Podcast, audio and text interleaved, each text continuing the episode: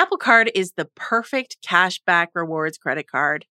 You earn up to 3% daily cash on every purchase, every day. That's 3% on your favorite products at Apple, 2% on all other Apple Card with Apple Pay purchases, and 1% on anything you buy with your titanium Apple Card or virtual card number. Visit apple.co forward slash card calculator to see how much you can earn. Apple Card issued by Goldman Sachs Bank USA, Salt Lake City branch, subject to credit approval, terms apply.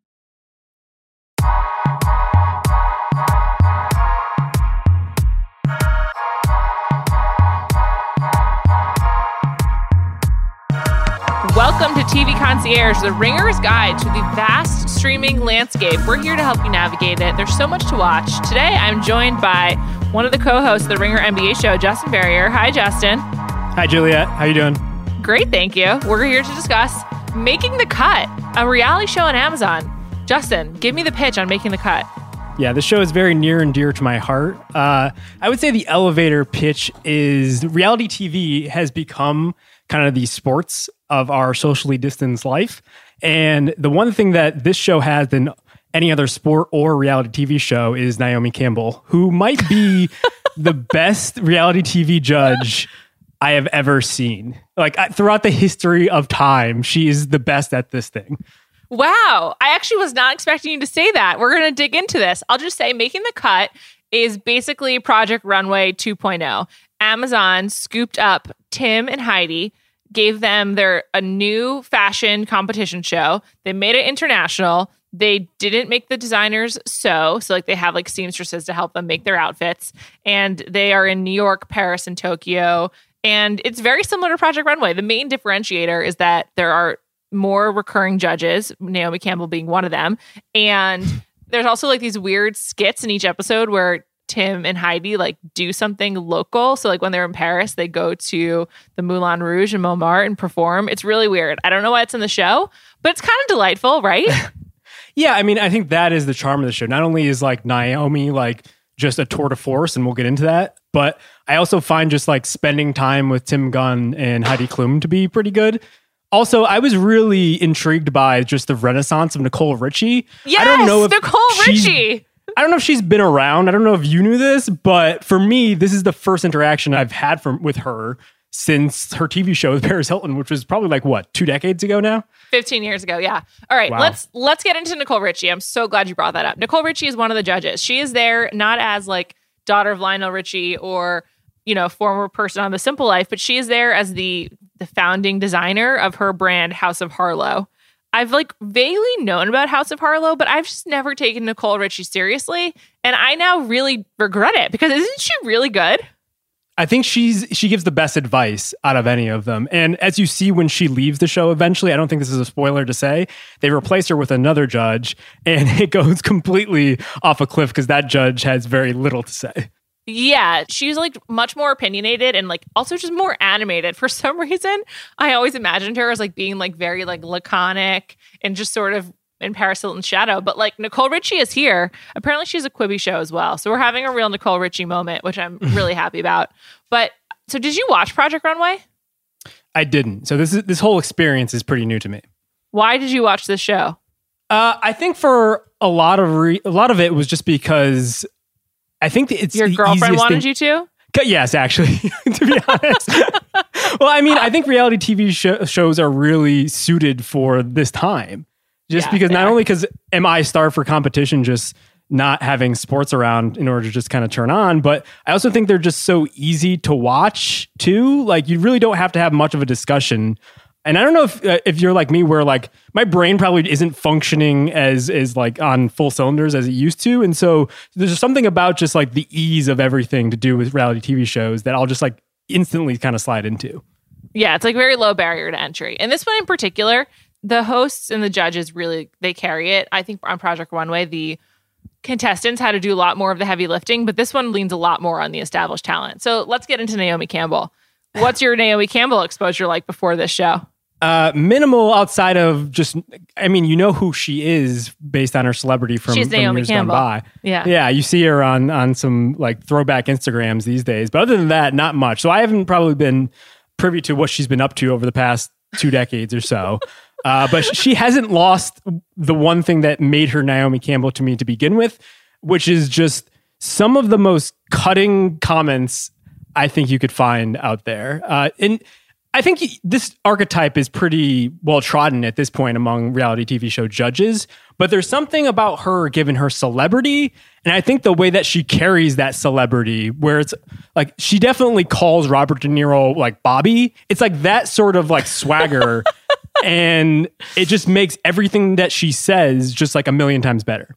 I think that's a great point. Also, when Naomi Campbell is giving you critiques on the clothes, it's like because she would actually be wearing it. It's different than when Simon Cowell's like bad song or you sound bad or never or whatever he might say. I actually never really got into American Idol. But like when hmm. he's giving you critiques, it's not as cutting as Naomi Campbell because she's like lasted for so long. And I think your point, like that keeps coming up with both her and Nicole Richie, is like both these people we haven't thought about in a long time. At least you and I haven't. But her and now Heidi and, and Tim as well they have like been around a long time. So like they've already stood the test of time. So their their advice and their suggestions like actually mean a lot. And so when Naomi Campbell is is like just tearing you to pieces and being like, "Nah, I hate this," it really hurts. Yeah, there's something about like the cast that they assembled where you, I mean, you, you have pre existing relationships with a lot of them to the point where like I didn't watch Project Runway, but I know who Tim Gunn is, even though I probably couldn't even before this have told you how I know him. I know that name and I know that face just because he is just like part of the fabric of popular culture. Yeah, he really he hit the jackpot. There's just certain people like around 2005, like 2008 in TV who came around at the right time, became an archetype, and they're here to stay. He is absolutely one of them. Um, how do you feel about uh, Heidi? Because I think she's kind of upstaged by Naomi Campbell and also Tim Gunn, but she was like such a driving force on Project Runway, but you you wouldn't even know. I know. Uh, no, she kind of falls into the background. I think you're right. She kind of facilitates some of these other people. Uh, she does a good job of plugging Amazon, perhaps like every 10 minutes. There's almost like a quota to how much they really needed to push uh, Amazon fashion in particular. Uh, to the point, I don't know if this is spoiling to say, but like there is one point where they go, so they transition from, I think, Paris to Japan. Yeah. And they, br- they go to Tokyo. And then they bring in for one of these competitions this like cartoon judge or person in the audience. Like, I know that product placement for this is uh, for all reality TV shows is pretty prominent. Uh, I know, like in Top Chef, they mention San Pellegrino every two seconds, but yeah. this is on another level, and to the point where I think that's part of the charm, almost, where like that becomes a running gag. At least for me when I was watching it. Yeah, yeah, totally. It, I think that is true. Also, with this show, you can buy the clothes on Amazon instantly. After the episodes go live, you just go to Amazon and they're available for purchase. It's pretty genius. I remember on Project Runway they did this one time with like H&M where they made some of the like the winning look available and it was like a revelation. I went out and bought it. But it's pretty smart for Amazon to like leverage their platform and it's just I mean it's like it's almost like the 30 Rock joke of like, you know, you're watching something on TV and then you it's like also available for purchase. It reminds me of, you know, when they were like grappling with being owned by GE or whatever um, and like the mm-hmm. commentary on NBC. But it is like it is kind of wild that these looks are just immediately available. A couple times I tried to buy them. They actually were not immediately available. They were sold out. So mm-hmm. people were buying them.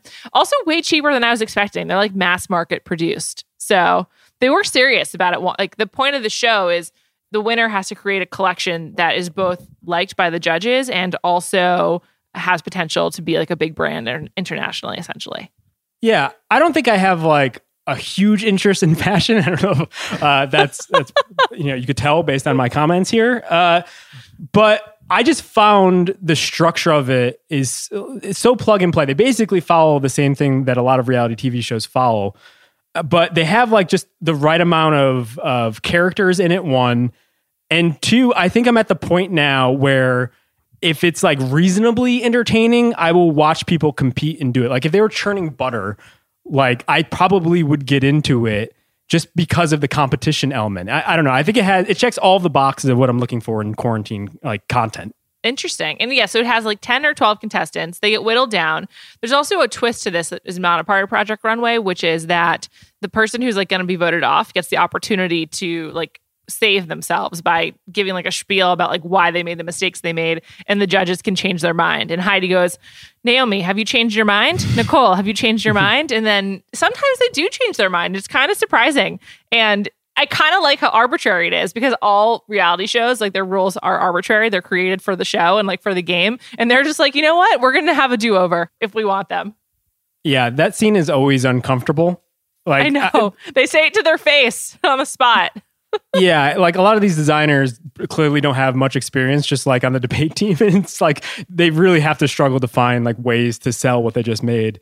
But it's always the best because then Naomi's often at the end of that line and she often has glasses that are just like as big as her face. And so her responses to those are always great. I think the bottom line is you always need a cutting, kind of bitchy presence on a reality show. It used to be Heidi, it's now Naomi Campbell, and it's really working. Yeah, the formula is perfect. If you want to check it out, it's all available on Amazon right now. For Justin Verrier, I'm Juliet Litman. More TV Concierge tomorrow.